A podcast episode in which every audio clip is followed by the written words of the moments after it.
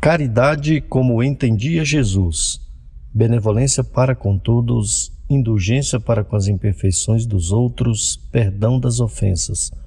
Livro dos Espíritos, pergunta 886. Fraternidade em Ação. Navegando nas ondas do bem. Olá, caro ouvinte, começa agora o Fraternidade em Ação de hoje. Aqui é seu amigo Sebastião Ribeiro, que em nome do Mestre Jesus terá a alegria de estar ao seu lado neste programa. Mensagens, entrevistas, músicas, vamos juntos refletir o verdadeiro sentido da caridade, conforme nos ensina Jesus, e através do livro espírita apresentar nossa contribuição para a melhora do mundo em que vivemos. Fique ligado na programação. Jesus, o Filho do Homem, Maria, Mãe da Humanidade, saiba mais com o Evangelho. Esse programa é uma realização do Centro Espírita Caridade o Caminho. Em tom maior, Sagres. Já está conosco aqui nossa amiga Mônica Fernanda. Tudo bem, Mônica? Seja bem-vinda ao nosso programa. Tudo bem, é uma alegria, né? Mais uma vez. Um grande abraço aos nossos ouvintes. E nesse momento a gente só tem alegria, né, Sebastião, de estar novamente aqui com todos. Muito bem. Nós já vamos aqui agradecer os amigos que nos que têm contribuído conosco, né, nos têm ajudado a fazer o programa. Nosso amigo Evandro, Evandro Gomes, o Vinícius Tôndolo, o Justino Guedes, o Roberval Silva, né? Também o Charlie Pereira, que tem ajudado nós aí, incentivado também, né? Agradecendo também aí ao Francis Mar, lá de Itaberaí, o William Batista, o Jonatas Procópio, que também contribui conosco aí. E também a Cleia, Cleia Medeiros. E também em especial nosso amigo Adair Meira, que tem aí contribuído, tem nos proporcionado esse momento aí para a realização do nosso programa. Vem aí, Mônica a mensagem inicial e a nossa prece.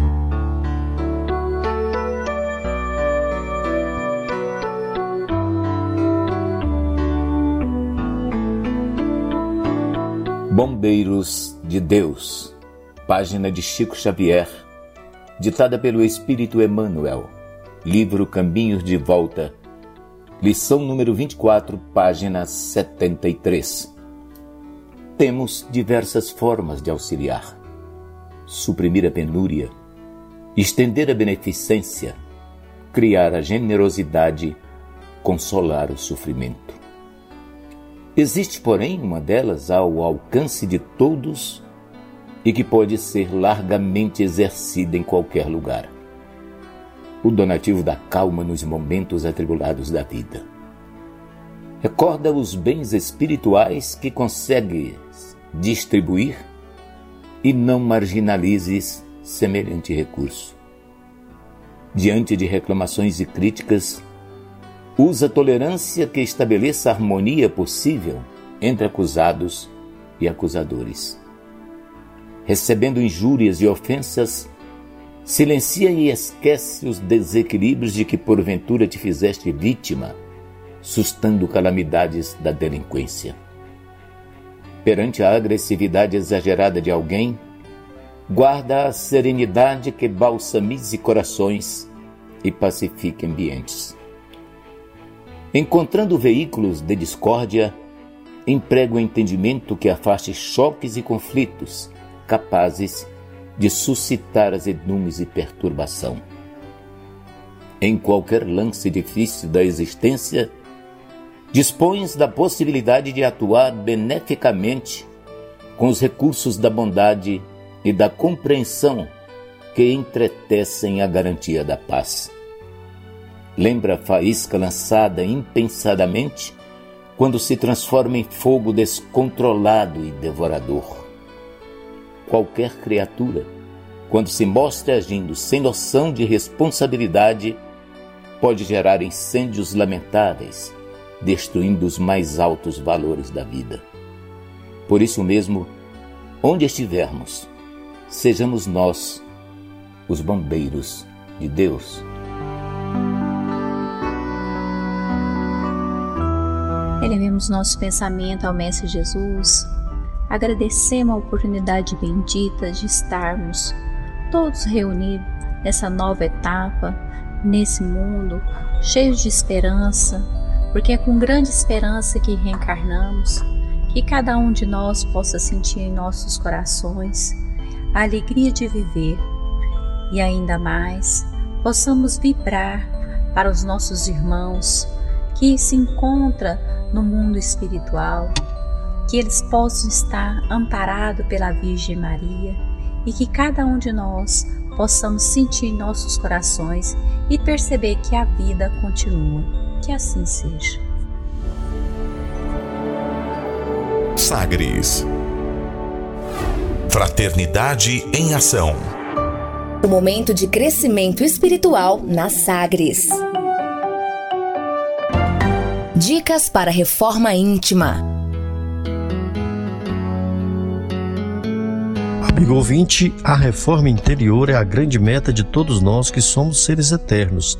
Para nos auxiliar, a editora Alta de Souza publicou a agenda Reforma Íntima, para que, ao acordarmos e durante o dia também, tenhamos pequenos lembretes desse nosso desejo de melhora. Ouça agora algumas dicas do seu programa Fraternidade em Ação para nossa reforma íntima.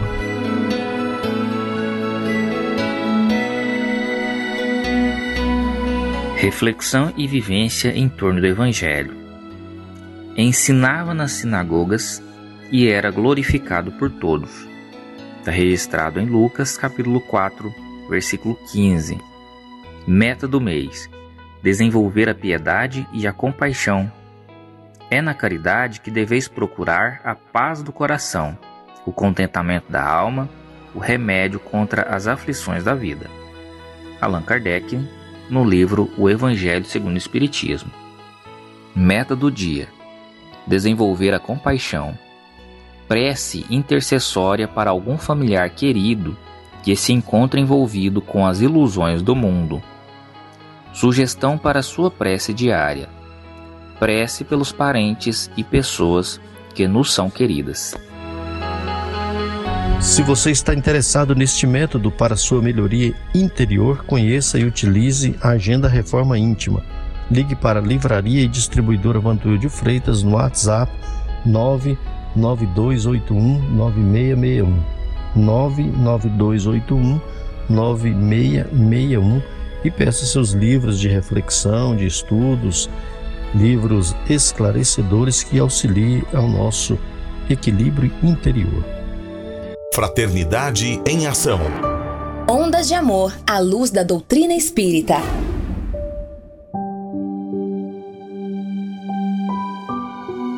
Segundo Joana de Ângeles, todos precisamos de algo que nos auxilie a enfrentar com tranquilidade os problemas e a solucioná-los, a suportar as dores e superá-las, a compreender a necessidade das lutas e vencê-las, a manter o bom ânimo e não tombar em erros foi pensando nessas questões que escolhemos a passagem evangélica de hoje. Nos saiba mais com o Evangelho segundo o Espiritismo com nosso amigo Djalma Freitas.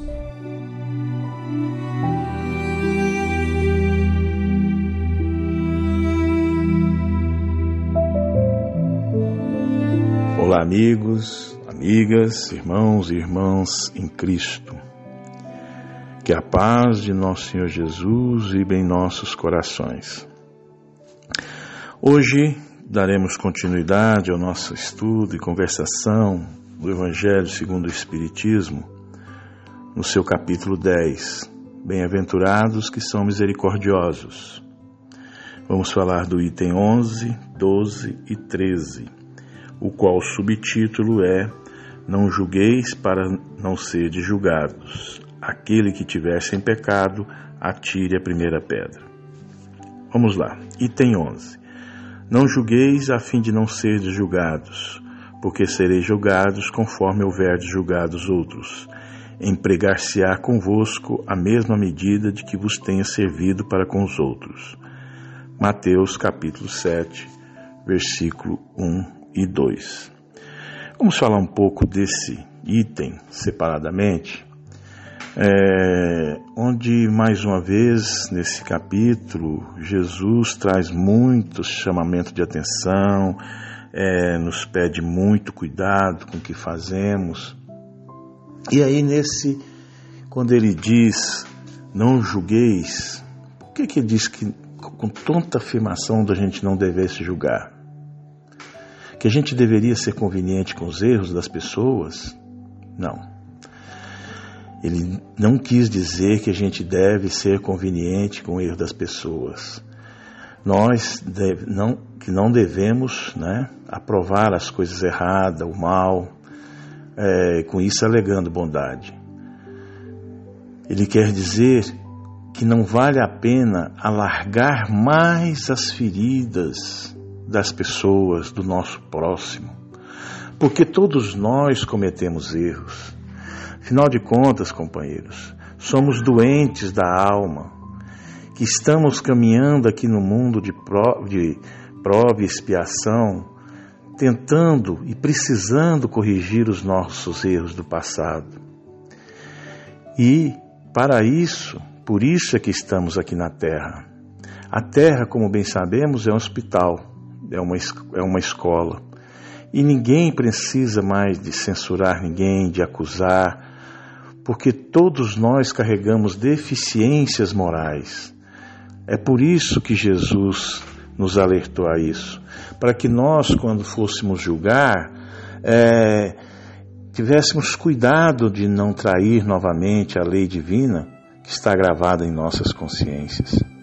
Por isso o alerta de Jesus. E por quê?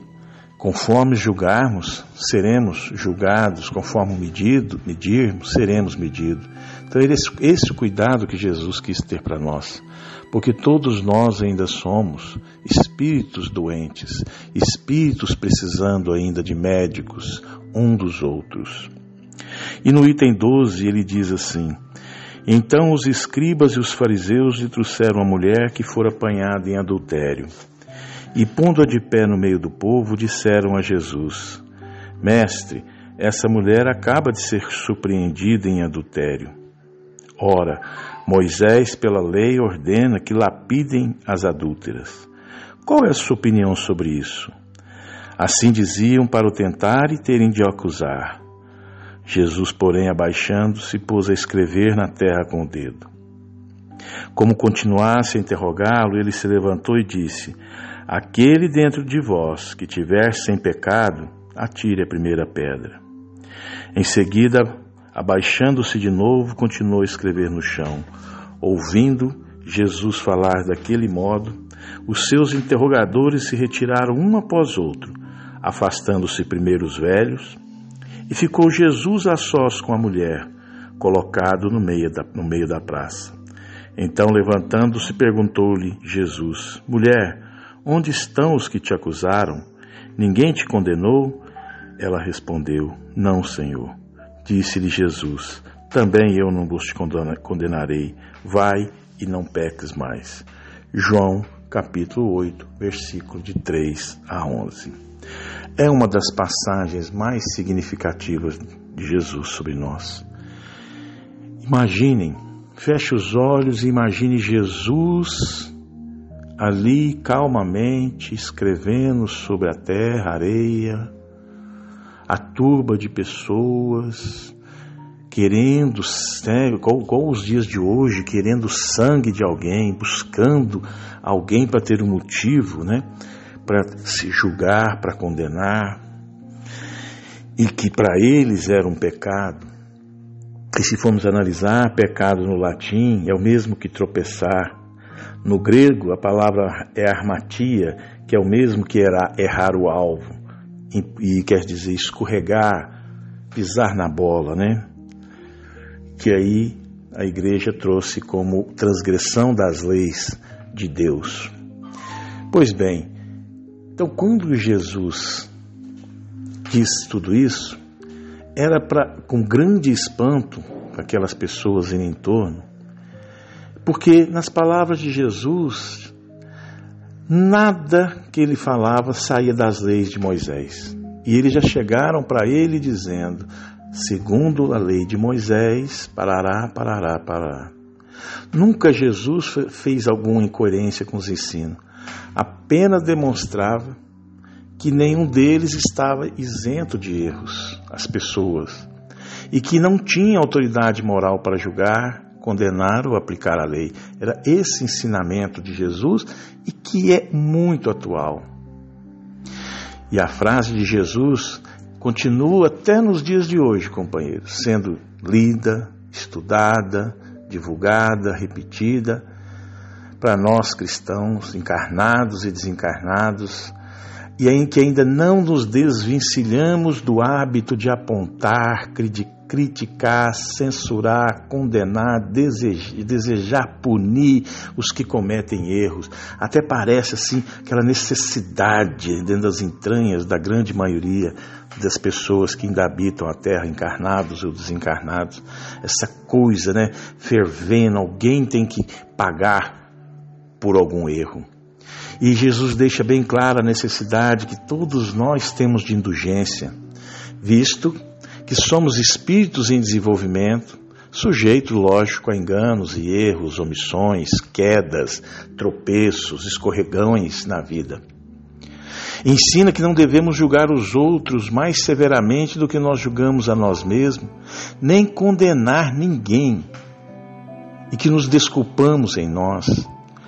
Antes de reprovar qualquer pessoa, devemos considerar essa reprovação em nós. Somos adúlteros, e adúlteros aqui a gente pode nós podemos analisar como adultério conjugal, o adultério das leis, o engano, os erros. E quando aceitamos os nossos erros, e geralmente nunca a gente aceita, né? Encontremos sempre motivos para explicar os nossos erros, os nossos enganos, justificar as nossas atitudes e ações. E como somos exigentes com os outros e bem pouco para conosco, né, companheiros? E é isso que Jesus vinha advertindo. Pior ainda, quando dá para a gente quer defender de alguma censura ou crítica de alguém ou quando alguém nos acusa. Defender-se acusando os outros, é um sinal nosso de reconhecimento da nossa falta. Quando a gente quer nos defender apontando o erro do outro, pode saber que também estamos em falta. E aí Kardec ainda esclarece que se haver dois motivos de censura, de reprimir o mal ou desacreditar as pessoas cujos atos a gente critica. Então, Kardec também lembra dessa necessidade de nós olharmos e nos censurarmos mais. Então a reflexão, companheiros, é essa: sermos menos severo para com os outros e mais severo para conosco. Amar ao próximo como a nós mesmos. Aliás, a gente nunca e a gente deve sempre ajudar o próximo no progresso, seu progresso, porque eu ajudando e encaminhando, a gente também está caminhando para o nosso progresso, para a nossa evolução. Que a paz de Jesus esteja conosco, hoje e por todo sempre, que assim seja. Fraternidade em Ação. O momento de crescimento espiritual na Sagres. Conversa de família. Amigo ouvinte, hoje falaremos sobre a perseverança. Perseverança que é uma virtude necessária, uma virtude importante para a nossa caminhada. É a firmeza ou a constância num sentimento, numa resolução, num trabalho, apesar das dificuldades e dos incômodos. É a virtude que contribui para o êxito na vida humana. Receberemos hoje os amigos Janaína Afonso, de Goiânia, Goiás, também nosso companheiro William Batista, de Goiânia, Goiás, e Guilherme Duarte, de Jacaraci, na Bahia. Vão falar para nós aí, através do nosso programa, vão falar trazendo aí as suas considerações através da perseverança. Meus irmãos, que a paz do nosso Mestre Jesus possa estar conosco Mais uma vez, nós estamos sendo convidados a falar sobre o tema perseverança. O que é perseverança? É você tentar, você lutar, você trabalhar a questão de você cada vez lutar pelos seus ideais e ir em busca do resultado. Mesmo que as dificuldades, que as pedras do caminho, mesmo que as dores, mesmo que os problemas apareçam, nós tenhamos a perseverança, sejamos perseverosos, sejamos resilientes, tentando vencer as nossas próprias dificuldades. Para que isso a gente entenda melhor, nós escolhemos duas mensagens do livro Fonte Viva e do livro Vinha de Luz, que fala que Emmanuel fala muito bem a respeito dessa situação. Então nós vamos tentar trazer alguns trechos da mensagem em que ele nos fala da importância da perseverança, de perseverarmos diante das nossas dificuldades, diante do caminho, diante das nossas dores do mundo. Então ele fala aqui, portanto, tornai a levantar as mãos cansadas e os joelhos desconjuntados. O lavrador desatento quase sempre escuta as sugestões do cansaço, interrompe o serviço em razão da tempestade e a inundação lhe rouba a obra começada e lhe aniquila a coragem incipiente. Descansa em virtude dos calos que a enxada lhe ofereceu e os vermes lhe sucumbem de anular o serviço. Levanta as mãos no princípio, mas não sabe torná-las a levantá-las na continuidade da tarefa e perde a colheita. Assim acontece conosco na jornada espiritual. A luta é o meio, o aprimoramento é o fim. A desolação amarga, a dificuldade complica, a ingratidão dói, a maldade fere. Todavia, se abandonarmos o coração por não sabermos levantar as mãos de novo no esforço persistente, os vermes do desânimo proliferarão, precípites no centro de nossas mais caras esperanças. Se não quisermos marchar de joelhos desconjuntados, é possível sejamos retidos pela sombra de falsos refúgios durante séculos consecutivos. Então, Emmanuel nos convida aqui, caríssimos irmãos, a nós realmente, de joelhos desconjuntados, vencermos as nossas próprias dificuldades. E ele ainda na mensagem Fonte Viva ele fala, diante das tribulações, diante das dores, é importante nós vencermos. Olha só o que, que ele observa Toda a gente conhece a ciência de começar as boas obras. Empreende-se a jornada da virtude e aprevei que o Senhor concede à alma através de mil recursos diferentes. Entretanto, depois, quando a disciplina e o sacrifício cobram o justo imposto devido à iluminação espiritual, clama-se com ênfado que assim também não. Quer dizer, nós reclamamos diante das dificuldades, né? Ajuda um companheiro da estrada sem extremo carinho, adornando-lhe o coração de flores entusiásticas. No entanto, depois, se a nossa sementeira não corresponde à ternura exigente, abandonamos-nos às áreas da senda, severando com ênfase: Não posso mais. Todos sabem principiar o ministério do bem. Poucos procedem na lide salvadora. Raríssimo terminam a tarefa edificante. Entretanto, por outro lado, as perigosas realizações da perturbação e da sombra se concretizam com rapidez. Um companheiro começa a atrair os seus companheiros compromissos divinos e efetua sem demora o que deseja. Então, o que, que Emmanuel quer nos ressaltar aqui? A importância de realmente nós perseverarmos diante das dores, diante das pessoas às vezes não corresponderem às nossas expectativas naquele auxílio, naquela forma que a gente está ajudando ela. Então, nós precisamos de perseverar, porque assim como Cristo, que há dois mil anos persevera conosco, que tenta nos mostrar a questão da evolução, da necessidade de modificação, necessidade, ele continua perseverando, trazendo através dos seus emissários, do Alto, Emmanuel, tantos outros espíritos que nos trazem as mensagens, a questão da perseverança. Diante das dores, das dificuldades, ele nos mostra que é necessário vencermos as nossas maiores barreiras, as nossas maiores dificuldades. Graças a Deus, que assim seja.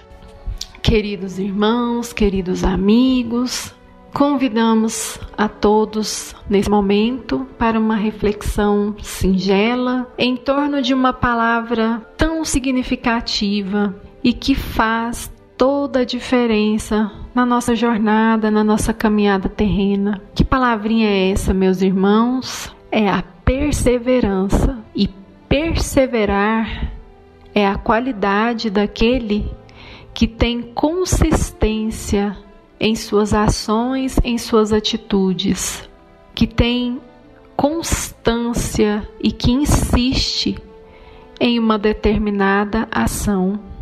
E o que nós gostaríamos de refletir nesse instante é sobre o que nós estamos perseverando, no que estamos insistindo ou fazendo uma reflexão contrária, o que estamos deixando para trás, deixando de insistir, deixando de perseverar.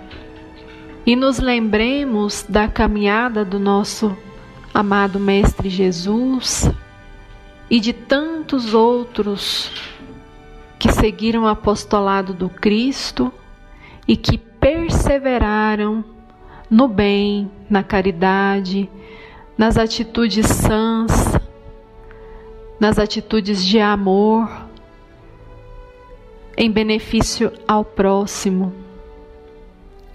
Pensemos por alguns instantes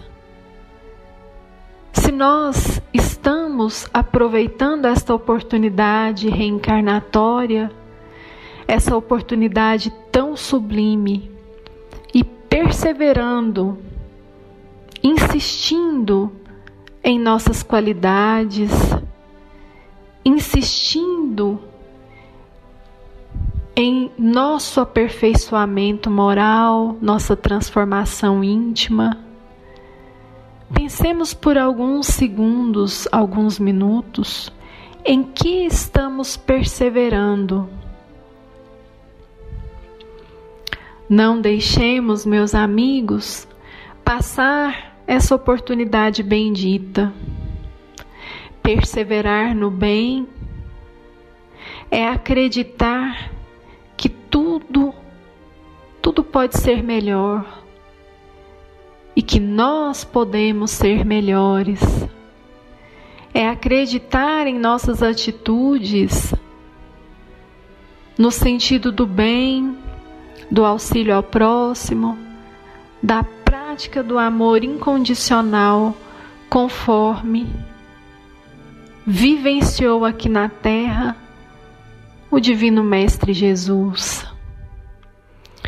Perseveremos nessa caminhada junto com o Cristo, procurando entender e seguir o teu Evangelho de amor e de misericórdia.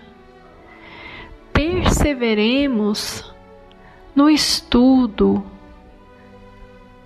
para a iluminação interior, para esclarecer as nossas consciências e termos condição de auxiliar aqueles que nos procuram, aqueles que convivem conosco, que necessitam de consolo, de uma palavra de reconforto, uma palavra que ilumine a sua mente. Pensemos nisso, meus irmãos, meus amigos. Sigamos com persistência, com perseverança nessa caminhada e com certeza alcançaremos o bem maior, alcançaremos uma transformação moral íntima e teremos condições de auxiliar muito mais os nossos irmãos. Graças a Deus, que Deus seja louvado e que assim seja. Participação Guilherme, perseverança segundo o Espiritismo. Olá, amados irmãos, que o nosso Mestre Jesus esteja sempre conosco. Hoje eu estou aqui para lembrar a todos vocês que vivemos um momento em que reforçar a nossa fé é fundamental. Eu digo isso porque, mesmo sob tantos ataques à crença, sabemos que há um Deus que nos ama e nos protege de verdade e que nos ampara em todos os momentos. Ele quer sempre o nosso bem e, ainda que passemos por momentos de dor e de tristeza, Sabemos que tudo faz parte da evolução a qual buscamos e dentro do quanto merecemos passar. Por isso, Sempre que nos acharmos vivendo em situações de alegria ou tristeza, saibamos lembrar de render sempre louvores ao nosso Deus. O Espiritismo já nos ensinou que coragem e perseverança são as únicas leis do universo. Usar essas forças para o caminho do bem e do amor, mas insistir nelas para fazer do nosso mundo de provas e expiações progredir é fundamental. Por isso, usemos da nossa vontade, direcionemos a Deus todos os nossos pensamentos para que nunca nos falte ânimo e bravura obstinação e tenacidade no nosso agir para o progresso. Em mensagem de Erasto na revista Espírita nos é instruído coragem e perseverança. Coragem para enfrentar esses momentos de dificuldade e perseverança para resistirmos bravamente no caminho da luz. Sabemos que nosso número só aumenta, não só em quantidade, mas em força moral. A cada ano, vemos vozes talentosas a nos consolar com o Evangelho do Espiritismo Portanto, sejamos firmes, pois é chegado o tempo de entender que a nossa doutrina consoladora é o bem necessário para evoluirmos mais e mais. Já nos foi dito que aquele que põe sua vontade na de Deus pode enfrentar impunemente o espírito do mal, sem se julgar temerário. Então, se Deus, com sua inteligência infinita, nos permite sermos fortes, que usemos a nossa força com o amor que Jesus nos ensinou e façamos o bem ao nosso próximo. Amar é a lei divina, perseverar no amor é o caminho. Fernando nos mostra que devemos ser corajosos, firmes e perseverantes, sem nunca esquecer a humildade, princípio do qual o excelso Mestre nos conduzirá através do mar bravio e tempestuoso e abençoará os nossos trabalhos. Que sempre tenhamos em mente os ensinamentos do amado Cristo, que no mais simbólico dos seus ensinamentos, lá no Sermão da Montanha, nos colocou uma sementinha de fé quando nos instruiu a perseverar, animando os fortes e fortalecendo os fracos, sendo fortes nos momentos de fraqueza, resistentes às tentações e humildes e amáveis para com todos. Obrigado pela oportunidade. Fiquem com Deus. Um forte abraço. Tchau, tchau. Até a próxima. Amigo ouvinte, faremos um breve intervalo e ouviremos uma mensagem e uma bela música. Convidamos a você ouvinte para aprendermos um pouco mais sobre Jesus, o Filho do Homem. Jesus, o Filho do Homem.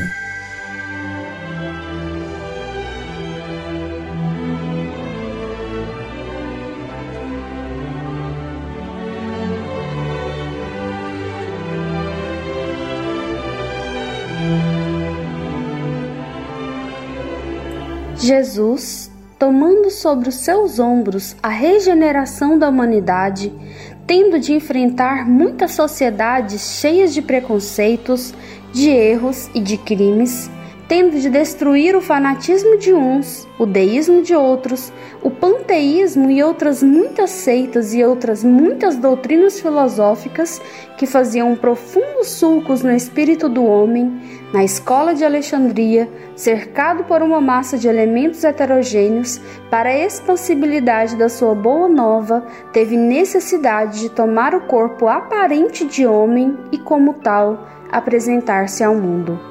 Nós não conhecemos, em todas as suas evoluções, as leis dos fluidos, mas parece-nos que os espíritos prepostos, designados a acompanhar o nosso Divino Mestre na sua missão sobre a terra, foram buscar na flor da vide e na flor dos trigais os elementos que deviam compor o corpo de nosso Senhor Jesus Cristo. Para nós, espíritas, já não é isso uma hipótese é uma verdade perfeitamente confirmada. O espírito toma de uma flor, fala perder a coesão das suas moléculas, transforma-a em fluidos e, quando sua vontade assim o quer, reúne os mesmos fluidos, produz a coesão das moléculas e restabelece a mesma flor. Bittencourt Sampaio, no livro Jesus perante a Cristandade. Momento musical.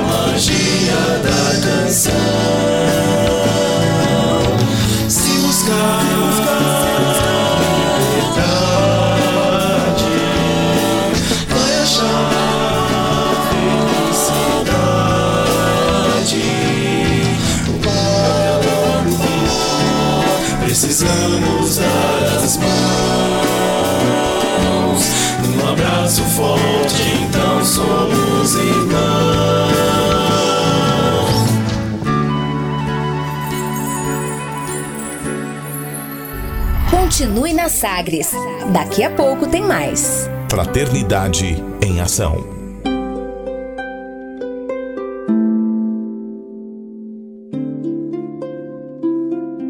De onde eu vim? Existem espíritos? Posso nascer de novo? Por que sofremos tanto? Existe vida depois da morte? Para onde vou depois da morte? O que é reencarnação? O que é mediunidade? Amigo ouvinte, as respostas a essas e a tantas outras questões você encontrará conhecendo a doutrina espírita em seu tríplice aspecto: ciência, filosofia e religião. Procure uma instituição espírita em sua cidade. Participe das reuniões públicas. Conheça, leia e estude o Espiritismo e se beneficie com as suas luzes.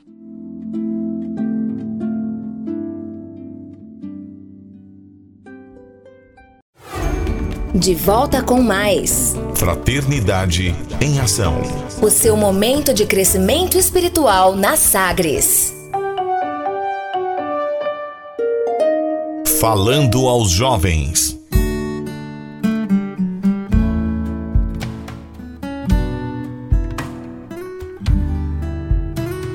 Do livro Falando aos Jovens, Espírito Luiz Sérgio, Médium Elsa Cândida Ferreira.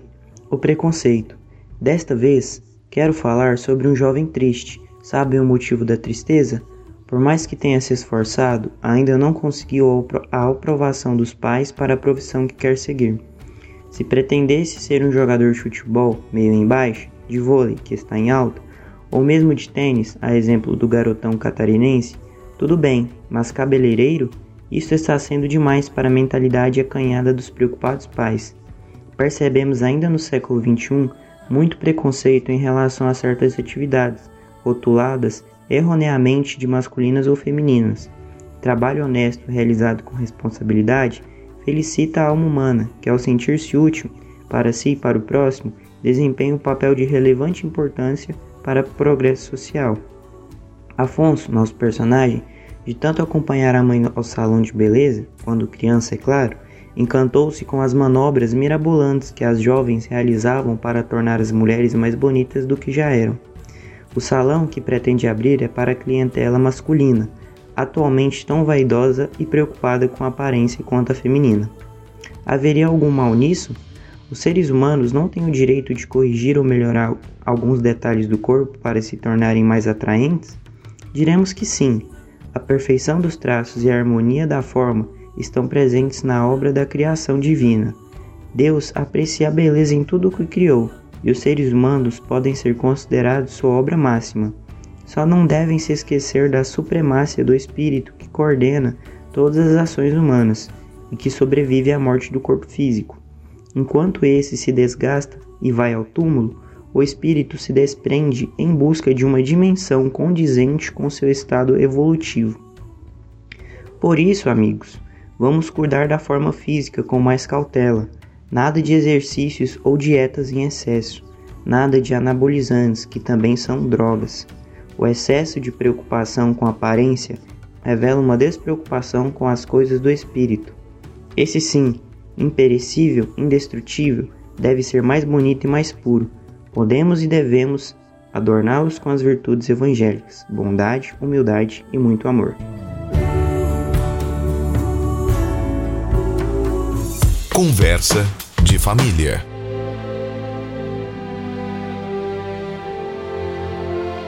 Amigo ouvinte, neste segundo bloco traremos também a presença, a participação do nosso amigo José Antônio, da cidade de Senador Canedo, Goiás, que também falará sobre a perseverança e também a contribuição da Concafras, que é a confraternização das campanhas de fraternidade Alta de Souza, uma atividade de divulgação cristã e também arrecadação de donativos para as famílias mais carentes. Nós traremos aí um podcast Conheça o Espiritismo sobre Jesus.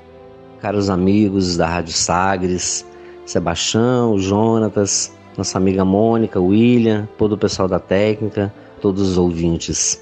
Nosso assunto de hoje fala sobre perseverança. Lembramos daquela frase do Cristo quando ele disse: que diante dos tormentos, as dificuldades, as provações coletivas que surgiriam nesses finais de tempos, que aquele que perseverasse até o fim seria salvo. Traduzindo para os dias de hoje e retirando o espírito da letra, podemos dizer então que a perseverança é a viga mestra que certamente mantém o edifício da fé, da esperança da coragem, da fortaleza em nossas vidas. Porque se não perseveramos nas boas obras, de que adianta nutrirmos sentimentos preciosos, sentimentos de fé, se essa fé não tem obras? E essas obras só podem ser construídas através de muita perseverança, através de muito esforço, de muito suor. Certamente a vida cristã, seguir o Cristo, seguir os passos do Mestre, seguir a doutrina espírita, não é tarefa fácil. Questionado certa vez Chico Xavier sobre a questão de seguir por esse caminho do espiritismo, da mediunidade, ele então respondeu: Começar na tarefa espírita cristã é fácil. Continuar é difícil. Ir até o fim é crucificar-se. Portanto, o espiritismo nos convida a uma tarefa de perseverança no bem. Há momentos em que todos nós passamos por dificuldades, sejam coletivas, sejam individuais ou familiares, a perda de um ente querido, a perda de um arrimo de família, enfim, dificuldades financeiras, dificuldades na vida, mas todas elas estão nos mostrando que temos que perseverar. As provas vêm para desenvolver em nós essa força de vontade, para desenvolver em nós a humildade, paciência, a resignação, coragem, a disposição para vencer todas as dificuldades, todas as lutas. Já que estamos a caminho da perfeição, não podemos chegar à perfeição sem passar por essas provas.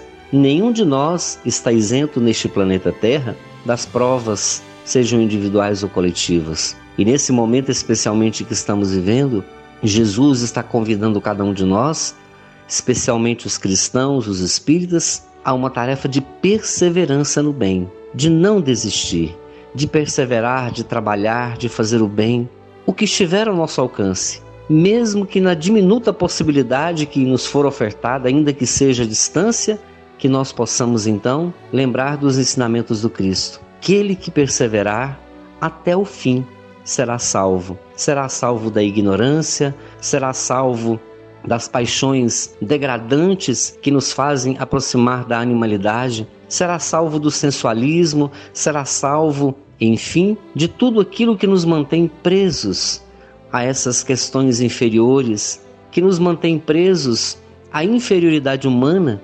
E certamente à medida que nós perseveramos no bem, na prática da caridade, no estudo consciente da doutrina espírita, vamos elevando nosso pensamento e vamos vencendo nós mesmos, porque a maior tarefa que temos a empreender neste mundo não é a tarefa de vencer os outros, não é a tarefa de lutar contra os outros, não é a tarefa de sermos campeões no sentido humano, de sermos heróis no sentido passageiro da vida, mas é de sermos heróis anônimos que amam, que trabalham, que ajudam, que auxiliam, que fazem todo o bem para os semelhantes através do esforço hercúleo de cada dia.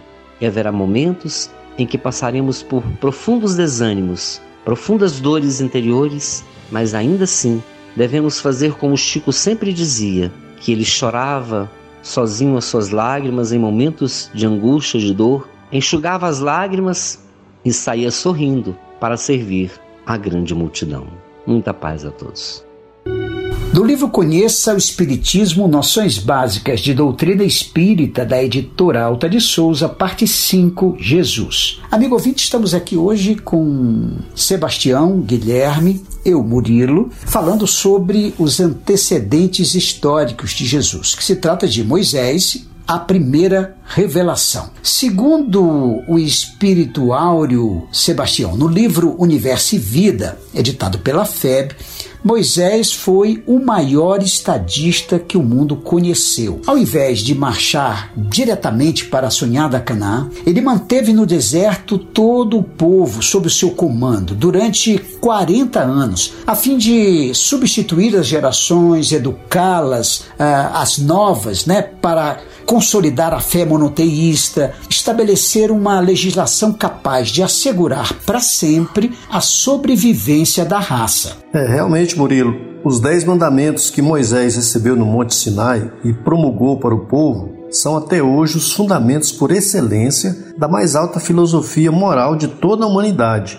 não é? Segue aqui ainda o Espírito Áureo, nessa mesma obra Universo e Vida, o decálogo que Moisés recebeu no Monte Sinai foi a primeira mensagem mediúnica diretamente transmitida, sem intermediários, aos homens terrenos, por espíritos angélicos, em nome e por ordem do Cristo. Tião, é interessante observar que na lei mosaica há duas partes bem distintas: a lei de Deus, promulgada no Monte Sinai, e a lei civil ou disciplinar decretada por Moisés. Uma é invariável, a outra apropriada aos costumes e ao caráter do povo, se modificando com o tempo. Aí fica fácil saber qual das duas é a lei de Deus e qual a dos homens, né, Murilo? É verdade, Guilherme. A lei de Deus está formulada nos dez mandamentos que nós vamos recordar. O primeiro mandamento: Eu sou o Senhor vosso Deus. Não tereis diante de mim outros deuses estrangeiros. Segundo, não pronunciareis em vão o nome do Senhor vosso Deus. Terceiro, lembrai-vos de santificar o dia de sábado. Quarto mandamento: honrai a vosso pai e a vossa mãe. Quinto, não mateis. Sexto, não cometais adultério. Sétimo,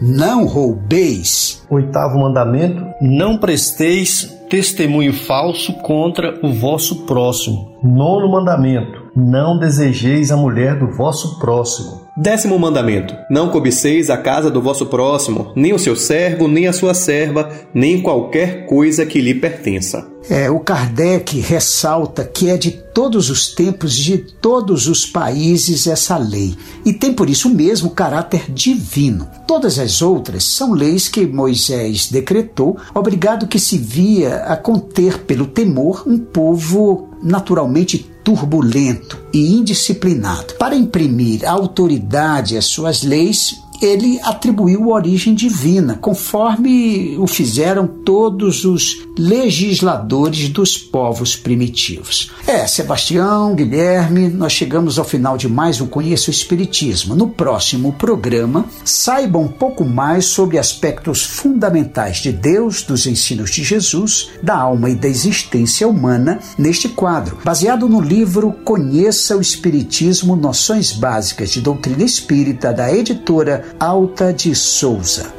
Hoje estudaremos a parte 6, Jesus, o Cristo e a segunda grande revelação. Um dia, Deus, em sua inesgotável caridade, permitiu que o homem visse a verdade varar as trevas.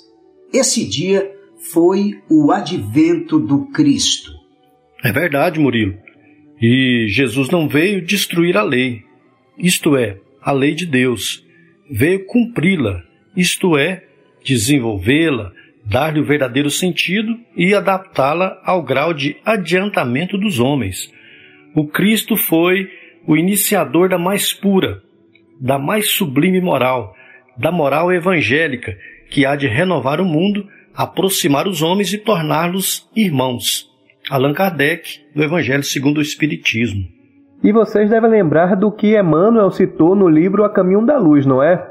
Ele disse assim: Rezam as tradições no mundo espiritual que, na direção de todos os fenômenos do nosso sistema, existe uma comunidade de espíritos puros e eleitos pelo Senhor Supremo do Universo, em cujas mãos se conservam as rédeas diretoras da vida de todas as coletividades planetárias, e que essa comunidade de seres angélicos e perfeitos, da qual é Jesus um dos seus membros divinos, ao que nos foi dado saber, apenas já se reuniu nas proximidades da Terra para a solução dos problemas decisivos da organização e da direção do nosso planeta por duas vezes, no curso dos milênios conhecidos. Bem lembrado, Guilherme. A primeira verificou-se quando o orbe terrestre se desprendia da nebulosa solar a fim de que se lançassem no tempo e no espaço as balizas do nosso sistema cosmogônico e os pródromos da vida na matéria em ignição do planeta, e a segunda, quando se decidia a vinda do Senhor à face da Terra, trazendo à família humana a lição imortal do seu evangelho de amor e redenção. Pois é, pessoal, não é por outra razão que Allan Kardec pergunta no Livro dos Espíritos qual o tipo mais perfeito que Deus tem oferecido ao homem para lhe servir de guia e modelo? E a resposta foi direta e curta: Jesus. Realmente, meu irmão Tião, para o homem, Jesus constitui o tipo da perfeição moral a que a humanidade pode aspirar na Terra. Deus nos o ofereceu como mais perfeito modelo e a doutrina ensinou que ele é a expressão mais pura da lei do Senhor, porque, sendo mais puro de quantos têm aparecido na terra, o Espírito Divino o animava. É isso mesmo, pessoal. Hoje estudaremos a parte 7, Jesus, a missão de Jesus.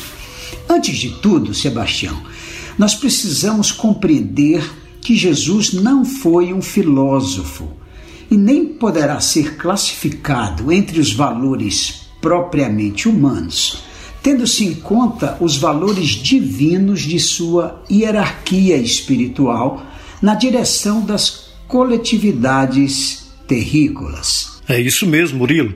Segundo Emmanuel, no livro O Consolador, como enviado de Deus, Jesus foi a representação do Pai junto do rebanho de filhos transviados do seu amor e da sua sabedoria cuja tutela lhe foi confiada nas ordenações sagradas da vida no infinito. Interessante, Tião, mas nós sabemos que o papel de Jesus não foi o de um simples legislador moralista que tem por exclusiva autoridade a sua palavra. De acordo com Allan Kardec, no Evangelho segundo o Espiritismo, cabia-lhe dar cumprimento às profecias que lhe anunciavam o advento a autoridade lhe vinha da natureza excepcional de seu espírito e da sua missão divina. É isso mesmo, pessoal. E ainda segundo Emmanuel, no livro Emmanuel, nenhuma expressão fornece imagem mais justa do poder daquele a quem todos os espíritos da terra rendem culto do que a de João, no seu evangelho. No princípio era o Verbo. E diz o Emmanuel ainda que Jesus, cuja perfeição se perde na noite imprescrutável das eras, personificando a sabedoria e o amor, tem orientado todo o desenvolvimento da humanidade terrena, enviando os seus iluminados mensageiros em todos os tempos aos agrupamentos humanos. É verdade, Murilo. E nessa mesma obra, o Emmanuel afirma que Jesus presidiu a formação da Terra, dirigindo como divino inspirador a quantos colaboraram na tarefa da elaboração geológica do planeta e da disseminação da vida em todos os laboratórios da natureza. Isso mesmo, irmãos. E nesse mesmo livro, Emmanuel ainda acrescenta que desde que o homem conquistou a racionalidade, vem lhe fornecendo a ideia da sua divina origem, o tesouro das concepções de Deus e da imortalidade do espírito, revelando-lhe em cada época aquilo que a compreensão humana pode abranger. É isso mesmo, pessoal. Amigo ouvinte, chegamos ao final do nosso estudo de hoje. Obrigado, Guilherme. Obrigado, Sebastião. Bem, então nós Estamos chegando ao final do nosso programa Fraternidade em Ação, navegando em Tom Maior. Foi muito bom estar aí na sua companhia. Esperamos contar com você no nosso próximo programa. É, você pode acompanhar também os nossos programas no Sagres Online. Né? Lá tem as, as, os programas passados, tem outras programações da rádio. Só você entrar lá no Sagres Online e você pode é, ouvir outras entrevistas, nossos programas passados e outras notícias também. Nós pedimos que você acompanhe aí a nossa mensagem de encerramento e continue ligado na programação da Rádio Sagres. Muito obrigado, amigos. Fiquem todos com Deus. E nós convidamos a você para ouvir agora experiências, histórias de um espírito compromissado com a evolução do nosso planeta. Maria, Mãe da Humanidade. Maria Mãe da Humanidade.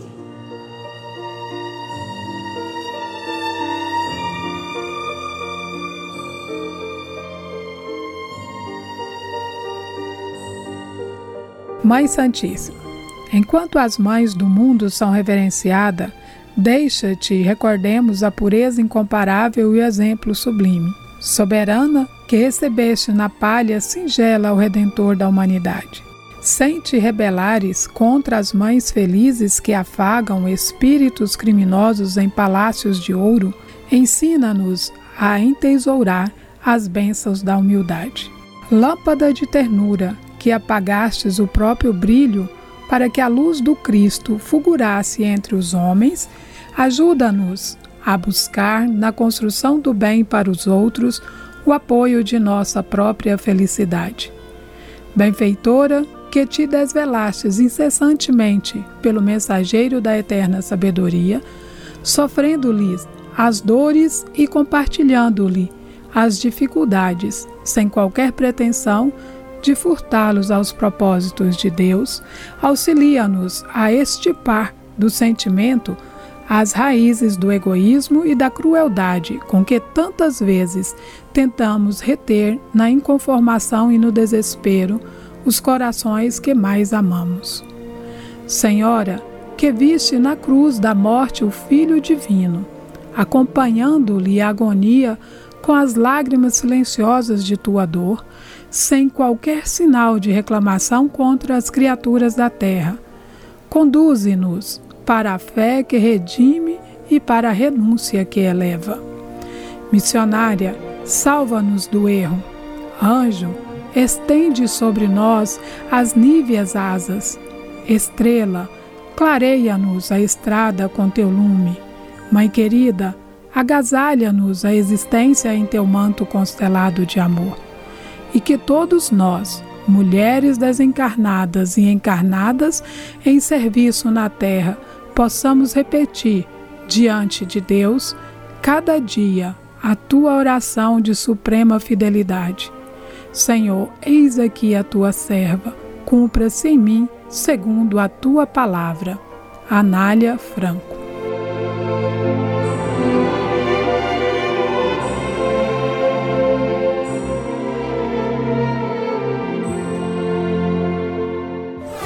Fraternidade em Ação. O momento de crescimento espiritual na Sagres.